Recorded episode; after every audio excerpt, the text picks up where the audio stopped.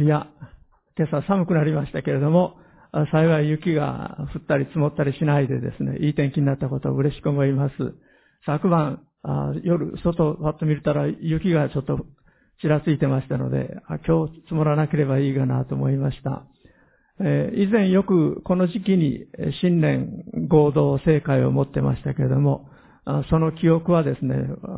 教会の前雪たくさん積もったり、またなかなか教会の前の雪が溶けなくて、雪かきをですね、するのがなんか年中行事のような感じでですね、1月のこの半ばっていうのは、よく雪が降ってたなと思うんですけれども、今日は幸い雪もなくてですね、このように良い天気の中で礼拝を持てる幸いを本当に嬉しく思います。また、年が新たになって2週目、2回目の日曜日になりますけれども、今日このようにして皆さんとご一緒に主の前に出ることができることを本当に感謝したいと思います。一言お祈りします。愛する天皇お父様、この1月の14日、私たち共にあなたの前にイエス様のお名前によって出ていくことができることを感謝します。この2024年において、私たちが新たな心を持ってあなたに仕え、またあなたと共に歩んでいくことができるように、またあなたの管として用いられることができるように、どうぞ私たちを教えてくださり、祝してくださり、満たしてくださり、導いてくださるようにお願いいたします。今日これから語ります御言葉がお一人お一人の心に豊かにとどまり、お一人お一人を生かすものでありますように。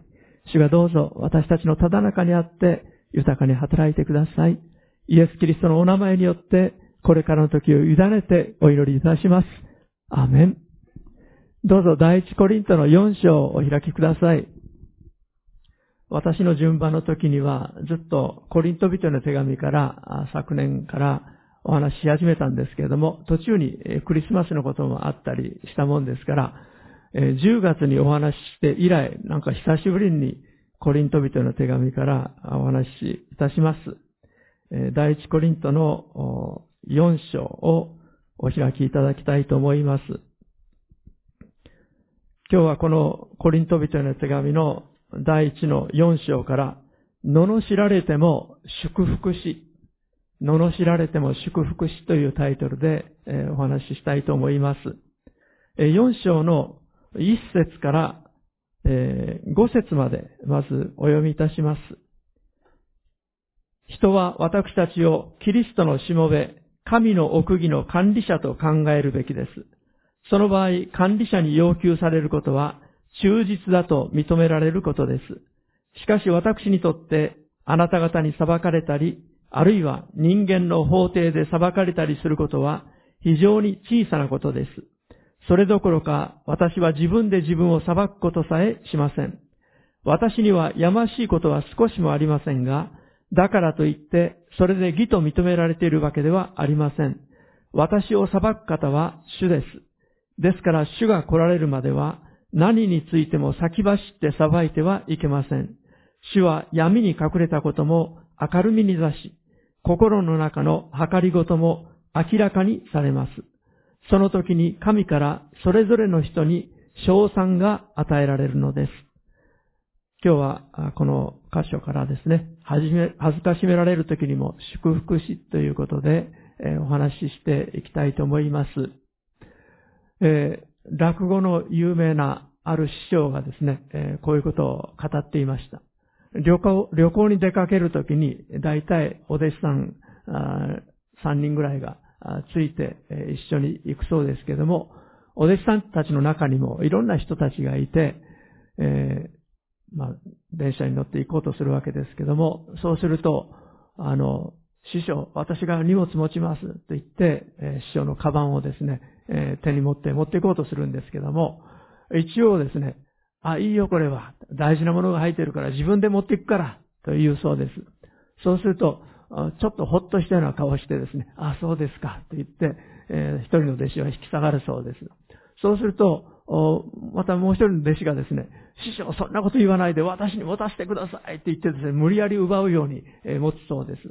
そして、電車が来るのを待ってる時もですね、まあ、待ってる時ぐらい荷物を置いときなさいって言うんだけれども、もう大事に抱えて、膝の上に置いてですね、あの、大事そうに持っているそうであります。まあ、そして、目的地まで行ってから、あ師匠に渡すわけですけども、えー、時々、この師匠のところにですね、テレビ局やいろんな関係のところから、師匠が出れない時に誰かお弟子さんの一人送ってもらえませんかね？誰か推薦してください。そういう連絡が来たりするそうです。そうした時に真っ先に思い浮かぶのは、旅に出るときにですね、もう自分のカバンを奪うようにして取り、そして大事そうに膝の上に乗せてですね、こう持って、えー、そして、え、師匠のために、えー、カバン持ちしてくれる。そのお弟子さんのことを思い出しますと、その師匠が言っておりましたけれども、私たちもイエス様に仕える上で、どういう心構えで使えるかということが問われると思います。この2024年が始まった今ですね、もう一度私たちは、私たちの主がイエス様であるということを覚えて、イエス様にですね、本当にあの師匠のけなげな弟子のようにですね、本当にイエス様に真心から使えるものでありたいと思います。4章の一節。人は私たちをキリストのしもべ、神の奥義の管理者と考えるべきですと言っておりますけれども、このキリストのしもべ、クリスチャンの立場には二つあると言われていますが、一つはこのしもべの立場であります。しもべとして私たちはイエス・キリストに召されているものであるということを私たちも覚えたいと思います。しもべ、奴隷というとギリシャ語では当時奴隷制度があった時の奴隷のドゥーロスというギリシャ語の言葉を思い出すんですけども、このところではですね、ヒペレテースという奴隷という言葉、しもべという言葉が使われています。このヒペレテースという奴隷はどういう人たちであったかというと、あの、ベンハーというイエス様の時代を題材にしたイエス様の十字架とか復活を題材にしたベンハーというあのアカデミー賞を取った映画がありますけども、そこにも出てきますが、ガレー船という当時のですね、まあ、砲を張っただけでなく人力でですね、三層になっていて、そして、えー、奴隷たちやまた自由人であっても雇われてですね、そして船を漕ぐ人たちがいるわけなんですね。で、このヒペレテースというしもべ奴隷というのは、この三段階ある一番下の船底の一番下でですね、とにかく船長以下、上からの命令で、それに従って必死で漕ぐ人たち。えー、人手が足りないときは奴隷たちがそこに駆り出されてですね、そしてその働きをさせられたと言われていますが、それを必死に漕ぐ、そのしもべのことをヒペレテースと言います。パウロは私はキリストのヒペレテースだ。しもべだと。私たちクリスチャンはそのように考えるべきだと教えているわけです。つまり私たちが主人ではなくて私たちの人生の主人はイエス・キリストでありこの方の指示のもとに私たちは生きるものであるということです。このコリントの教会の問題は何であったかと言いますと、まあ、この人たちはパウロによって導かれた人たちが多くありました。初期の人たちは特にそうでした。そして精霊に満たされ、このコリントの教会には精霊の賜物が豊かに働いていたんです。ところが、その精霊の賜物も混乱のもとになってしまった教会であるということが、この後ろの方を読んでいくとわかります。コリントの教会には様々な問題がありましたが、第一の問題は人を誇るという問題でありました。私は、パウロ先生よりも、アポロ先生の方がいい。パウロ先生はこの教会の創立者だったかもしれないけれども、アポロ先生の方が学者だった。理路整然と聖書を教えてくれる。私たちに分かりやすいように伝えてくれる。アポロ先生が好きだ。そういうグループが起こってきました。ある人たちは、いやいや、ケパ先生がいい。つまりペテロの、ペテロのことですが、ヘブル語でケファと言いますが、ペテロ先生の方がいい。ペテロ先生の方がなんか、パウロ先生よりも柔和な気がする。ペテロ先生いろんな失敗したから、イエス様を裏切ったということもあったし、あの先生、へりくだってなんか謙遜なように思う。ペテロ先生の方がいい。ペテロ派の人たちもいたわけです。で、ある人たちは何を言ってるか、パウロ、アポロ、ペテロ、それが大事じゃない。キリストが大事なんだというキリスト派もちゃんと言いました。こういう分派がこのコリントの教会の中に起こっていました。私たちクリスチャンが気をつけなければならないのは、イエス様を信じ、そしてイエス様を愛するようになりました。そして精霊にも満たされ、イエス様に用いられることが喜びになりました。しかし、気をつけないと自分を第一にしてしまうという問題があるんです。しもべになれない。自分が第一になってしまう。クリスチャンになる前の私たちの問題は何であったかというと、自己中心性であります。自分の自我の問題です。自分がのプライド。これが私たちの問題であったわけです。ところがクリスチャンになった後も私たちはそれを抱えてしまっている弱さがあります。だからこそ私たちは日々神様の前に出て祈り、聖書の御言葉を読み、主のしもべとして一日を始め、そして主に導かれるということが必要になってきます。自分が上に立つときに、私たちは聖書を離れて、自分の考えで人間的な判断で行動し始めます。そして、分派を作ってしまうという問題も起こってくるわけです。6節から8節までお読みします。兄弟たち、私はあなた方のために私自身とアポロに当てはめて以上のことを述べてきました。それは私たちの例から書かれていることを超えないことをあなた方が学ぶため、そして一方に組みし、他方に反対して思い上がることのないようにするためです。一体誰があなたを他の人よりも優れていると認めるのですか？あなたには何か人からもらわなかったものがあるのですか？もしもらったのなら、なぜもらっていないかのように誇るのですか？あなた方はもう満ち足りています。すでに豊かになっています。私たち抜きで王様になっています。いっそのこと本当に王様になっていたらよかったのです。そうすれば私たちもあなた方と共に王様になれたでしょうに。まあ、パウロもこんなこと言うのかと思うような口調で、えこの手紙を書いていますけれども、パウロにとっては自分が創立者、自分が開拓者となった教会だけに、人々の心が真理から離れてしまって、人間的な歩みの中に入っていっているのを見て、本当に、え辛い思いがあって、この手紙をしたためたわけです。特別な思い入れがありました。ですから、2番目のコリント人への第2の手紙というのもあります。それとはまた別に涙の手紙と言われるものが、このコリントの教会に当てて書かれたと言われています。パウロにとっては、このコリントの教会は、本当に賜物の豊かに注がれた教会であったけれども、問題だらけの教会でした。そして、パウロの心にとって、痛みを持つ教会であったわけです。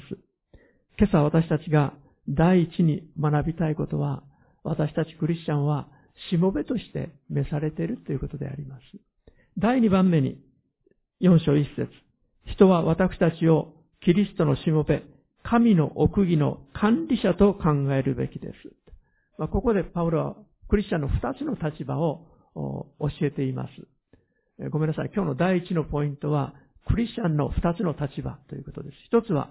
しもべの立場。2つ目は、管理者の立場ということです。管理者というと、なんか駐車場の管理人のようなイメージを思い出しがちですが、聖書が言ってる管理者というのは、大棚の番頭さんというか、大きなお店、大きな会社の、もう、重役というか、一手に、社長から全部任されてですね、いろんなことを動かしている、人を動かす、そういう、あの、社,、え、社長につく、社長に次ぐ重役の人、あるいは、あ執事という言葉がありますけれども、英語のディーコンという、そういう役割を持った人。日本で言うなら昔の番頭さん。大棚の番頭さん。そういう立場の人のことをここで管理者と言ってるわけです。神様から大いなるお方から委ねられたものを、お金を、時間を、能力を、いろんな機会を、どう生かして用いていくかという、その意味での管理者としての責任が私たちにあるということであります。前にもお話ししましたが、初めてボルネオですね、東マレーシアのイバン族の人たちの村々をアジアアウトリーチの関係で訪ねた時にですね、あの、大体はロングハウスという、あの、高床式の村の部屋に、あの、今家に泊めてもらったんですが、ある時国民宿舎に泊まる機会がありました。まだ新しい感じの国民宿舎で、えー、大きな部屋でですね、日本のホテルとちょっと違う、まあ安いけども、本当に安かったんです。当時東マレーシアの、あごめんなさい、マレーシアのドルで5ドル、日本円にして当時280円でした。ベッドが2つあってですね、シャワールームも2つあって、そして、え、立派なホテルでした。まあ、エアコンはないんですけど、扇風機が天井にあってですね。で、壁に、えー、keep clean and beautiful クリーンでビューティフルに保ちなさいと、えー、書いてあるわけです。部屋をきれいに美しく保ちましょうと。ところがですね、シャワーの部屋を見たら、なんと水たまりのようなのがあって、蚊がうようよといるわけです。わーっと。もこんな時もあるかと思って持参したあの、カトリーのフマキラの、バーッと顔退治して、2箇所、そのシャワールームで退治して、何が keep clean and beautiful だと。ここの管理人はどうなってるんだと思いました。まあ、安くて感謝でしたけれども、全然管理がなってないと思いました。ひどい管理人でありました。まあ、中国系のマレーシア人の方が管理人でしたけども、あれはもう最低の管理人の代表のようなもんだとして、もう未だに忘れることができません。本当に私たちは管理人としてきちんと管理していくということが大事であります。委ねられたものを私たちが管理していくときに祝福が開かれていきます。もし私たちがクリスチャンとしてイエス様の祝福の中を歩みたいと思うならば、委ねられたものをちゃんと管理していくということが大事です。イエス様はマタイによる福音書25章のところで、ある大金持ちの主人が旅に出た時のことを例えに用いていらっしゃいます。そのしもべの能力に応じて、一人に5タラント、一人に2タラント、一人に1タラント預けたっていうんですね。で、1タラントっていうのは6000デナリ。で、1デナリが日雇い労働者が1日に得ることのできる賃金ですから、1タラントというのは6000デナリ。仮に1日働いて今の日本の価値に換算するとですね、1万円1日働いてもらえるとしましょう。計算上ですね。そうしたら、6000デナリというのは6000万円。つまり1タラントは6000万円ぐらいだと思ってください。2タラントは1億2000万円。5タラントは、え、3億円。まあ、それだけ預けられたというんです。皆さんが3億円預かったとしましょう。どう用いられるでしょうか ?6000 万円預かったとしましょう。どう用いられるでしょうか？まあ、この主人がですね、旅から帰ってきたときに、5タラント預かったしもべは言いました。ご主人様喜んでください。あなたからお預かりしたあの5タラントで私はもう5タラント儲けました。よくやった良い忠実なしもべだ。主人は喜びました。2タラントの人も同じように言いました。ご主人様喜んでください。お預かりしたもので私はもう2タラント儲けました。よくやった良い忠実なしもべよ。ところが1タラント預かった人は、はい、これが預かったものです。と言って、土の中に埋めてたものをそっくりそのまま1タラント主人に渡したわけですよ。どうしてだお前は。いや、ご主人様は怖いお方ですから、もう失敗したら何をされるかわからないので土の中に隠して置いておきました。でもこれ預かったものです。悪いしもべだ。どうして銀行に預けなかったのだ？利子がつくのにと。まあ、当時も利子がついたようでありますから。そして、大変な叱責を受けて、この者の1タラントを取って、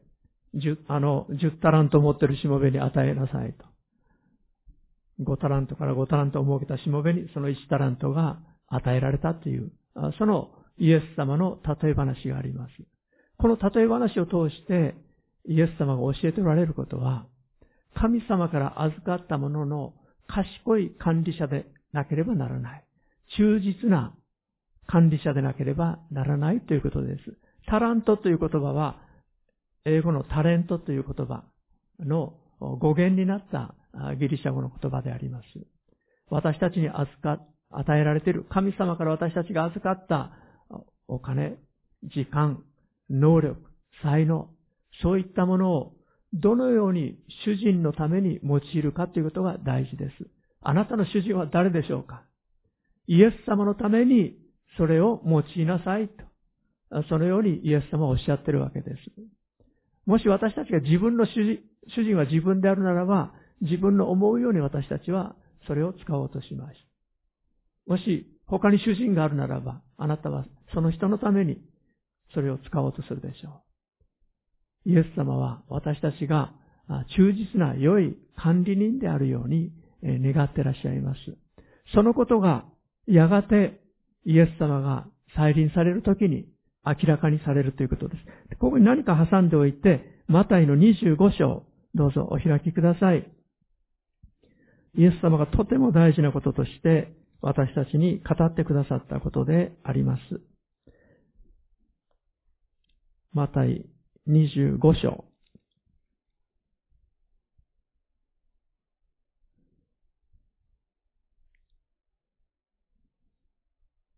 25章26節から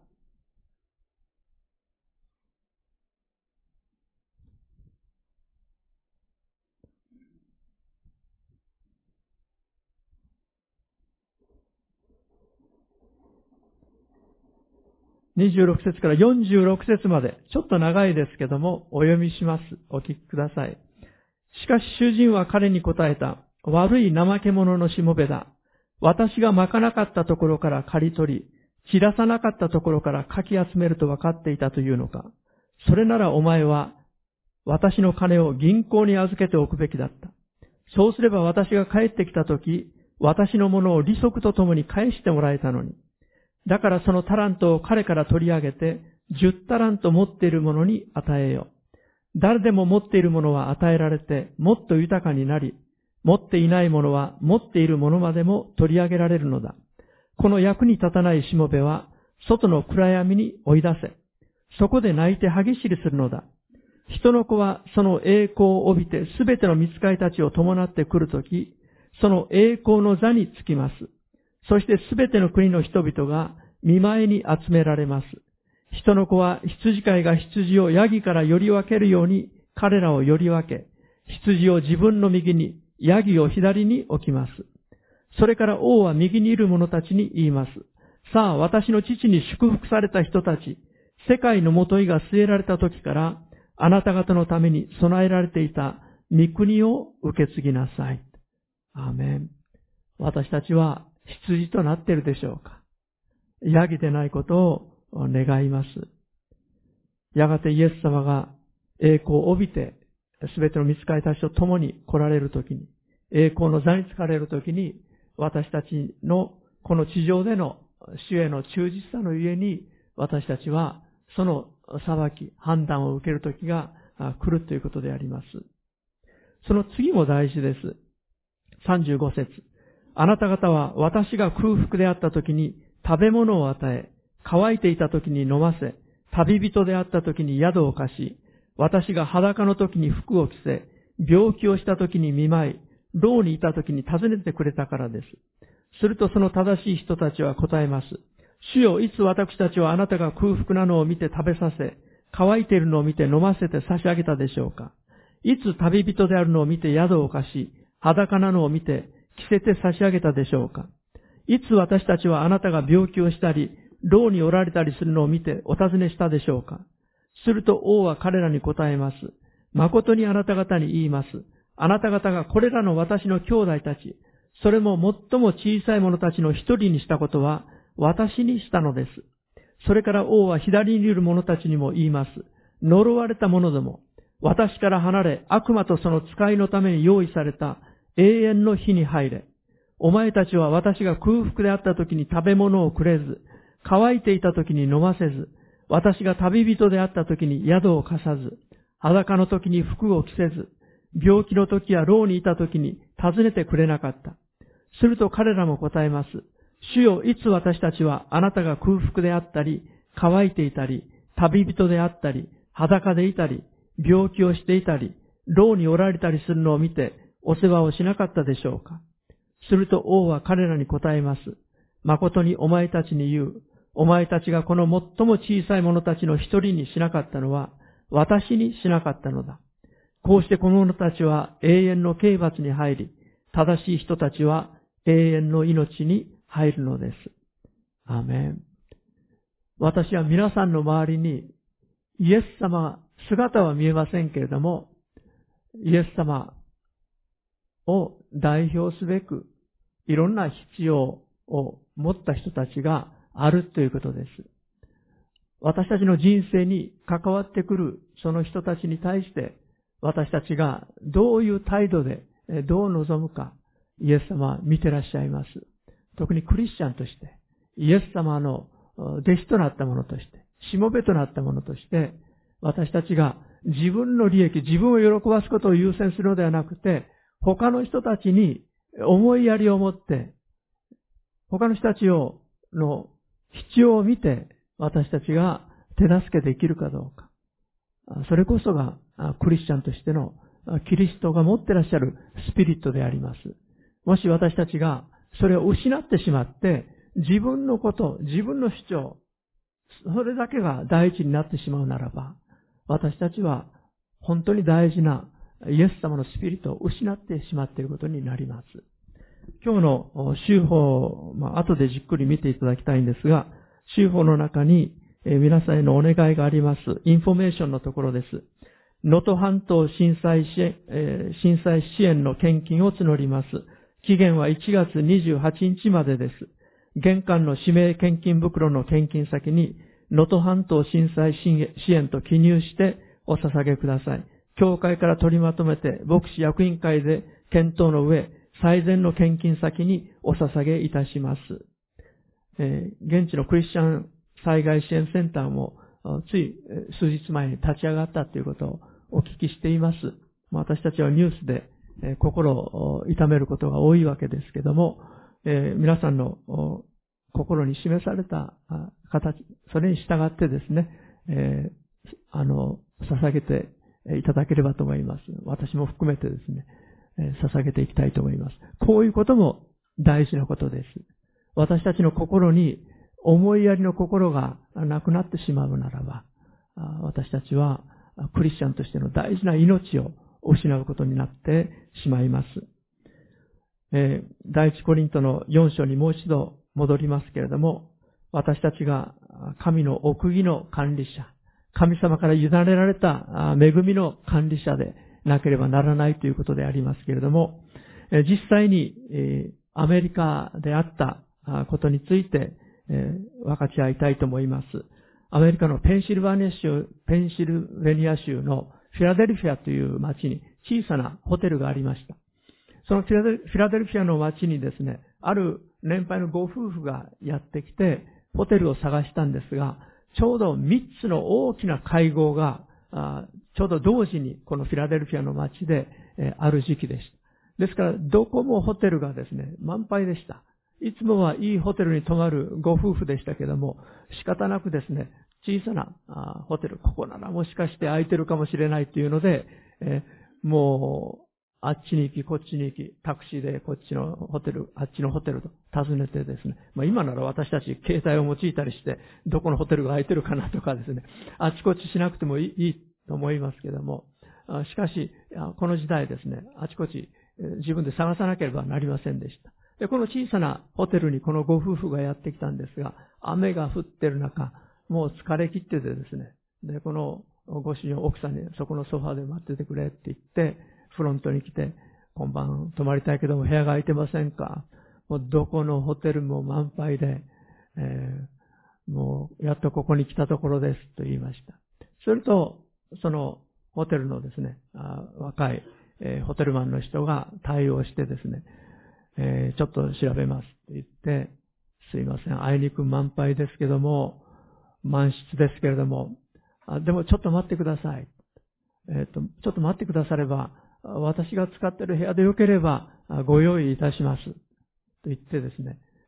急いで彼は自分の部屋のものを片付けて整えてシーツも変えたりいろいろしてですね、そしてどうぞこの部屋をお使いくださいって言って、このご夫婦に提供したわけです。で、自分は物置小屋にあるソファーの上で、その夜休みました。で、次の朝ですね、このご夫婦が大変喜んで、本当にありがとうございました。私たち助かりました。いや、あなたのような人は、もうこの国で一番いいホテルの支配人になった方がいいですね。そう言いましたら、その若者が、いや、そうなったらいいですね。って言ってですね、冗談で受け止めたわけですけども、2年経った時に、このご夫婦から手紙が来ました。そして飛行機のチケットも入ってました。ぜひニューヨークに来てください。ああなたに大変お世話になったからお返しをしたいです。ぜひあなたに見てほしいものがあります。というので、えー、この青年はですね、飛行機のチケットまで送ってもらったというのでですね、それでニューヨークに出かけていきました。すると空港にですね、このご夫婦が立派な車で迎えに来てくれました。そしてニューヨークの5番街と35番街の通りの交差したところに来ました。そこにすっごい立派な新しいホテルが建っていました。で、このご主人が言うんです。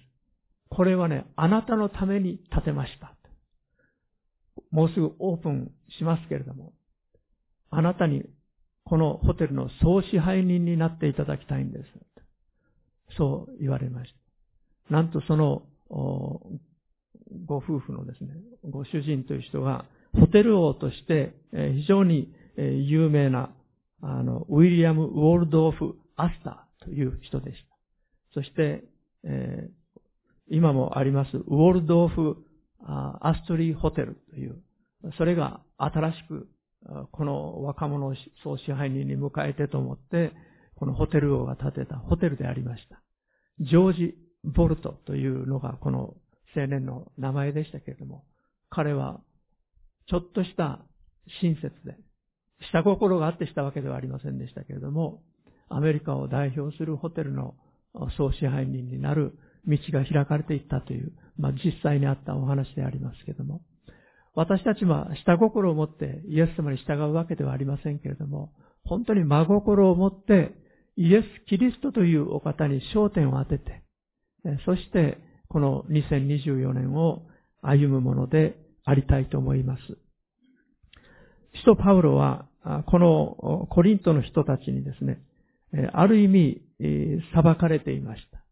た。評価を与えられていました。で、4章4節あ、ごめんなさい、4章3節と4節しかし私にとってあなた方に裁かれたり、あるいは人間の法廷で裁かれたりすることは非常に小さなことです。それどころか私は自分で自分を裁くことさえしません。私にはやましいことは少しもありませんが、だからといって、それで義と認められているわけではありません。私を裁く方は主です。今日の第一番目のポイントというのは、クリスチャンの二つの立場ということでした。しもべの立場と、奥義の管理者としての立場。で、二番目のこのポイントというのは、私を裁く方は主であるということです。裁きには三種類、あります、他人による裁き、他人による評価です。パウロが人々をイエス様へと導いたとき、パウロ先生に導かれた人たちは、パウロ先生ありがとう。イエス様のことを教えてくださって感謝します。本当に永遠の命が与えられて嬉しいですと言って、パウロのことを喜んでいたんですが、他の立派な牧師たち、他の立派な教師たちに出会った時に、ある人たちは、いや、アポロ先生の方がいい。アポロ先生の方がすごいと思う。パウロ先生から心が離れていく人たちが出てきたわけです。また、ペテロ先生のことを聞いたり、ペテロ先生に出会った人たちは、あ、ペテロ先生の方がいい素晴らしい。私はあの人の不安だ。という人たちが出てきたわけです。そういう中で、このパウロを批判する思いがある人たちの中にありました。そして、いや、パウロの手紙は重みがあるけど、実際会ってみると大したことのない人なんだよね、とかですね。まいろんなことを言う人たちが出てきましたし、あのパウロは元々の人ではなかった。イエス様が選んだ人じゃなかった。あの人途中から出てきた人だった。そう言って、パウロの使徒職を疑う人たちも出てきたわけです。そういう中で、パウロは、私を裁く方は主ですと言っています。で気をつけないと私たちの問題は何かというと、他人と自分を比べるという問題があります。それだけでなくて、誰かを他の人たちと比べて評価するという問題があるわけです。まあ、学校で言うならば、あの先生一番好きな先生、他の先生、あれダメだ。学校の先生たちも比べられます。牧師も同じように比べられます。会社の上司たちも比べられるかもしれません。どこでもグループのあるところ、この比べっこというのが起こるんです。私たちの肉の性質から、自我の問題から、私たちの古い性質から起こってくる問題です。そしてそれが自分の問題になるわけなんです。でもパウロは人の評価、問題ではない。誰が私のことをどうこう、どう思ってるか、どうこう言ってるか。私を裁く方は主です。主がどう思ってくださるか。そこにパウロの焦点は定まっていたということであります。9節第一コリント4章9節私はこう思います。神は私たち人を死罪に決まったもののように最後の出場者として引き出されました。こうして私たちは世界に対し、見つかいたちにも人々にも見せ物になりました。ここでパウロが言ってるのはどういうことかと言いますと、ローマから派遣されていった将軍たち、ローマ帝国のために戦った将軍たちが敵と戦い勝利を得たらですね、あのローマに戻ってきて、外戦門をくぐり、その外戦を、街中を外戦していったわけです。将軍を馬に乗りですね、そして戦車が続いたり、兵士たちが続いたりして、そしてどういう戦いをしたかっていうのがわかるように、こう描いたり、そして分取り物の行列が続くわけなんです。で最後に、えー、手枷、えー、をかけられた。その捕虜たちが、捕虜たちの一団が最後に惹かれてくるわけなんです。で、ここで使徒パウロが4章の9節で言っている、こう、見せ物になっている、次第に決まったこの人たち、見せ物の人たちというのは、この敵の人たちで捕虜になった人たちが見せ物として、えー、支柱をこう引き回されていくわけなんですよ。この外戦の行列の最後に、えー、彼らが来ているわけです。そして、えー、しばしば彼らは円形劇場で、ライオンなんかと格闘されてですね、格闘させられて、そしてやがて死んでいく人たちであるわけなんですけれども、この死に定められた見せ物のような私たちはそういうものになっている。十節私たちはキリストのために愚かなものですが、あなた方はキリストにあって賢いものです。私たちは弱いのですが、あなた方は強いのです。あなた方は尊ばれていますが、私たちは癒しめられています。今この時に至るまで、私たちは飢え、乾き、着るものもなく、ひどい扱いを受け、住むところもなく、労苦して自分の手で働いています。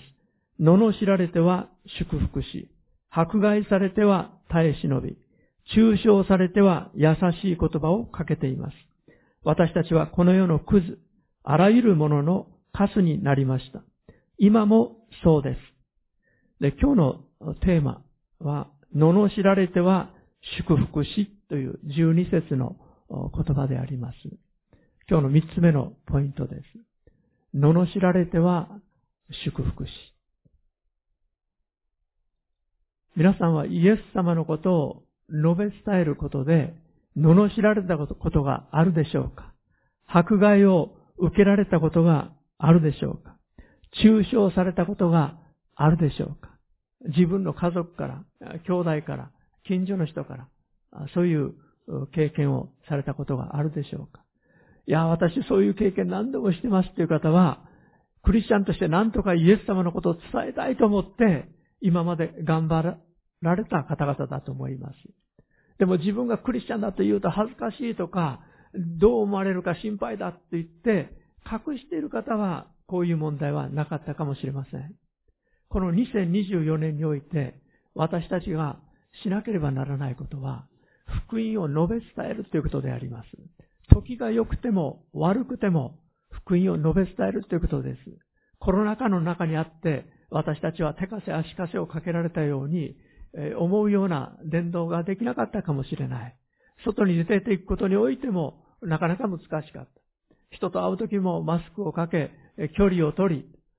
そういう中でですね、なかなか伝道が難しかったかもしれない。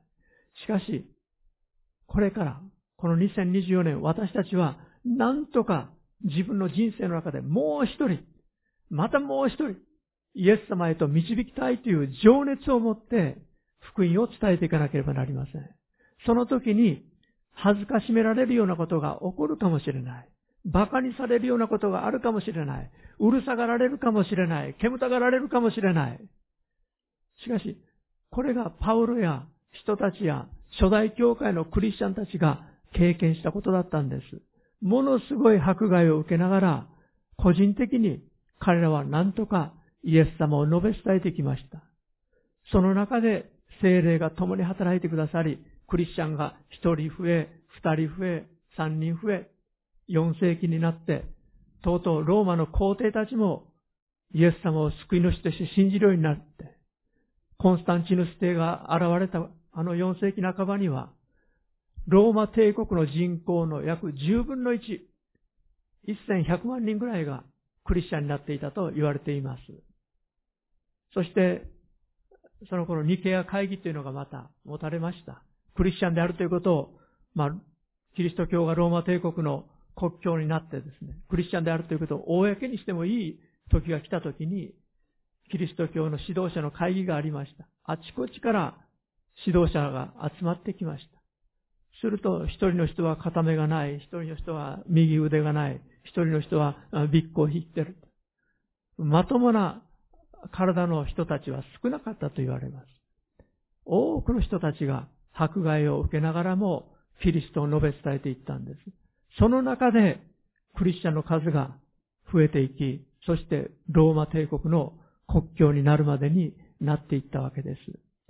日本では1000万旧例が叫ばれてもう長くなります。私がクリスチャンになった50年前、1000万旧例、100万人の福音でしたけど、未だに100万人の福音のタイトルで雑誌が売られ、そして1000万旧例が叫ばれています。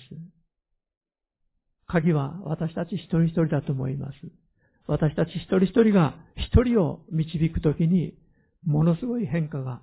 この日本においても起こってきます。罵られては祝福しとあります。イギリス軍のある兵士、まあ、ある総長がですね、もうとっても嫌がられてる人がいました。乱暴でですね、もう部下に対してももう大変な仕打ちをする、そういう人でありました。ところが、ガラッとこの総長が変わったそうなんです。すごく親切になって優しくなって、あんまりにも変わりような、あまりもの変わりようなので、えー、従軍のチャプレンがですね、この総長を呼んで、ちょっと来てくださいって。あなた、最近随分部下に評判がいいですねって。随分お変わりになりましたね。何かあったんですか？と聞きましたら、いや、実は私の隊に、あの、一人だけクリスチャンがいたんですよ。でもう、そいつみんなから馬鹿にされ、えー、そして、あの、もう本当に、えー、笑い物になってた兵士なんですけども、ある時、私のベッドの横で祈ってたもんだから、私は軍歌を取って、自分の靴取ってですね、頭を叩いてやったんですよ、って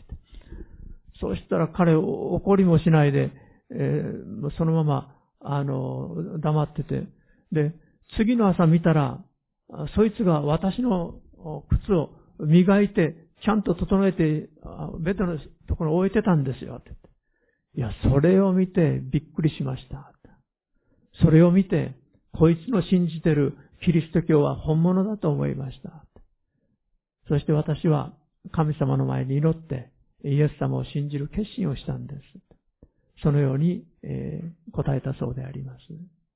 一人の人が恥ずかしめを受けながらも、罵られながらも、馬鹿にされながらも、キリストの心を心として、愛を表した。その結果、一人の人が救われたわけです。でこの総長は多くの人たちに、えー、感化をまた与えていきました。何度かお話したことがあります、オランダのコールテンブーンという人がいました。ユダヤ人の人たちを家にかくまった角で、えー、彼女たち家族はアウシュビッツ送りになりました。お父さんお母さんも、お姉さんもその収容所で亡くなりました。特にお姉さんは体が弱かったんですが、自分と一緒に、その収容所で、いろんな労働に、えついてたわけですけども、嫌な女性の看守がいてですね、ドイツ人の看守がいて、女性ではありましたけれども、お姉さんが体が弱くて十分仕事ができないので、このお姉さんに対してひどい仕打ちをしていた女性の看守がいたわけなんですが、お姉さんとうとうそこで亡くなってしまいました。で、このコールテンブーンさんは奇跡的に収容所から何かの間違いで助かりました。で、戦争が終わって、彼女はイエス様の愛をドイツの各地で伝えていったわけですが、ある時、彼女がイエス様の許しについて語り終えてですね、ドイツの皆さん、イエス様あなた方を愛しておられます。あなた方を許しておられます。と言って、私もあなたを許します。話した時に、はっと見たら、あのお姉さんを死に追いやったような、あの女性看守が、うなだれてですね、座っているのが目に留まりました。その時に、あの収容所の記憶がバーッと蘇ってきて、お姉さんがどんな仕打ちを彼女から受けてきたかということをパッと思い出したそうです。でも、彼女は、そのところに行って、イエス様はあなたを愛しておられます。イエス様あなたを許されました。私もあなたを許します。と言ったそうであります。私たちも人生の中でいろいろと傷つけられる人たちが出てきます。いや、あの人だけはもう許せないと。そのように思える天敵のような人たちがですね、誰の人生の中にもどうも出てくるようです。いろんな人たちの話聞いてる。天使の見えように見える宣教師さん、この方にはそういうことはないだろうと思ってもですね、よくお話聞いてると、随分苦しまれた経験があったんだなということを知らされることがあります。皆さんの人生の中でも、あるいは職場で、あるいは近所付き合いの中で、あるいは親戚付き合いの中で、いろいろなことがあったかもしれません。でも、イエス様が私たちを愛し、受け入れ、許してくださったように、私たちも愛し、受け入れ、許すという、そのスピリットを持って、この2024年、歩んでいきたいと思います。恥ずかしめられても、祝福し、祝福の源として、私たちは召されているんだということを覚えたいと思います。えー、ごめんなさい。最後にもう一つのポイントだけ触れておきたいと思います。4章の後ろの方ですけれども、4章の20節神の国は言葉ではなく力にあるのですとあります。神の国は単なるお勉強、観念、言葉だけの世界ではないということです。力にある。実質にあるということであります。どれだけ私たちが何を学び、どれだけ知ってるかということ以上に、私たちの実質が問われていると思います。クリスチャンになっていつの間にか50年経ってしまいましたけれども、50年前、40年前、30年前はこうだったではなくて、今という時に、実質、私たちはどのように歩んでいるでしょうかこのことが私たちに問われていると思います。そして、私たちを通して、神様の愛が流れていくように、神様の恵みが流れていくように、癒しの力が流れていくように、私たちは期待していこうではありませんか。目には見えないですけども、今日イエス様というお方が私たちのただ中にいてくださっています。そして私たち一人一人に期待してくださっています。私たちがキリストの体の一部だからです。腕であったり、手であったり、首であったり、お腹であったり、足であったり、いろいろなイエス様の機関として私たちは存在しているわけです。いや、右腕ぐらいなくていいとかですね。いや、左手小指はなくていいとか。いや、左耳ぐらいなくていいとか。これ、何かなくなったら大変なことであります。私たち一人一人がイエス様にとってかけがえのない大切な存在とされてるんだということを覚えましょう。そして私たちの用いられ方は違うかもしれません。しかしこの2024年、本当にキリストのしもべとして、良き管理者として歩むものでありたいと思います。また、この新しい年が始まりましたけれども、お体に弱さを覚えている方、また入院していらっしゃる方、また、山田先生を10日に退院して来られて、お家に帰られたこと、本当に感謝だなと思います。でもまだ弱さがあると思います。続いて私たち、お祈りしていきましょう。また今日最後にですね、病んでる方々のためにお祈りしたいと思います。もしお体に何か不調、問題があるようであれば、今そこでお立ちください。神の国は言葉にはなく力ですと、パウロを通して主が私たちに語ってくださってますから、その主の力に触れていただきましょう。もし今朝、お体に病のある方、不調のある方があったら、どうぞお立ちください。最後にお祈りしたいと思います。イエス様の皆によって祈りたいと思います。イエス様に期待しましょう。イエス様に、えー、委ねましょう。しばしば両手を挙げてくださって感謝します。皆さんも両手を挙げて、主に期待しますと、手を挙げています。祈りましょう。ハレルヤ愛する天皇父様、御子イエス様を送ってくださって感謝します。私たちは不完全な、自分勝手な、あ本当に何もよくわからない、わきまえのないものでありました。しかし、聖書を通し、イエス様に出会い、あなたが大切な人生の真理を教えてくださり、あなたご自身を表してくださり、心から感謝します。御子イエス様が私たちの罪の身代わりに十字架で死んでくださったことを感謝します。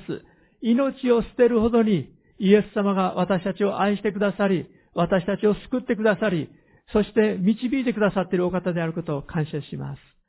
ハレルヤ、今、主よ、いろんな弱さを抱えて立っていらっしゃる方々のために、兄弟姉妹と共に祈ります。どうぞこのお一人お一人の痛み、苦しみ、必要をご覧になってください。主よその問題が何であろうとも、今このお一人お一人に触れてください。あなた方が私の名によって求めることは何でもそれをしましょう。父が子によって栄光をお受けになるためです。イエス様、あなたのお約束を感謝します。私は主であって、あなた方を癒すものであると。主を感謝します。あなたの約束に立って今祈ります。天においても地においても、一切の権威を持ってらっしゃる、主イエス様、あなたの皆によって、この兄弟姉妹の上に、今、ご自身の癒しの御霊を注いでください。今、お一人お一人に触れてくださいますように、兄弟姉妹を苦しめている痛みを、病の症状よ、完全に兄弟姉妹からされ、消えてなくなれ今、主イエス様の癒しを受け取ります。今、一緒に言いましょう。主イエス様の癒しを受け取ります。ハレルヤイエス様は生きておられます。イエス様は癒し主です。イエス様は主の主です。私の主です。健康は私のものです。永遠の命を感謝します。今、イエス様に拍手を送りましょう。アレルヤ。ね、どうぞお座りください。主の祝福が豊かにありますように。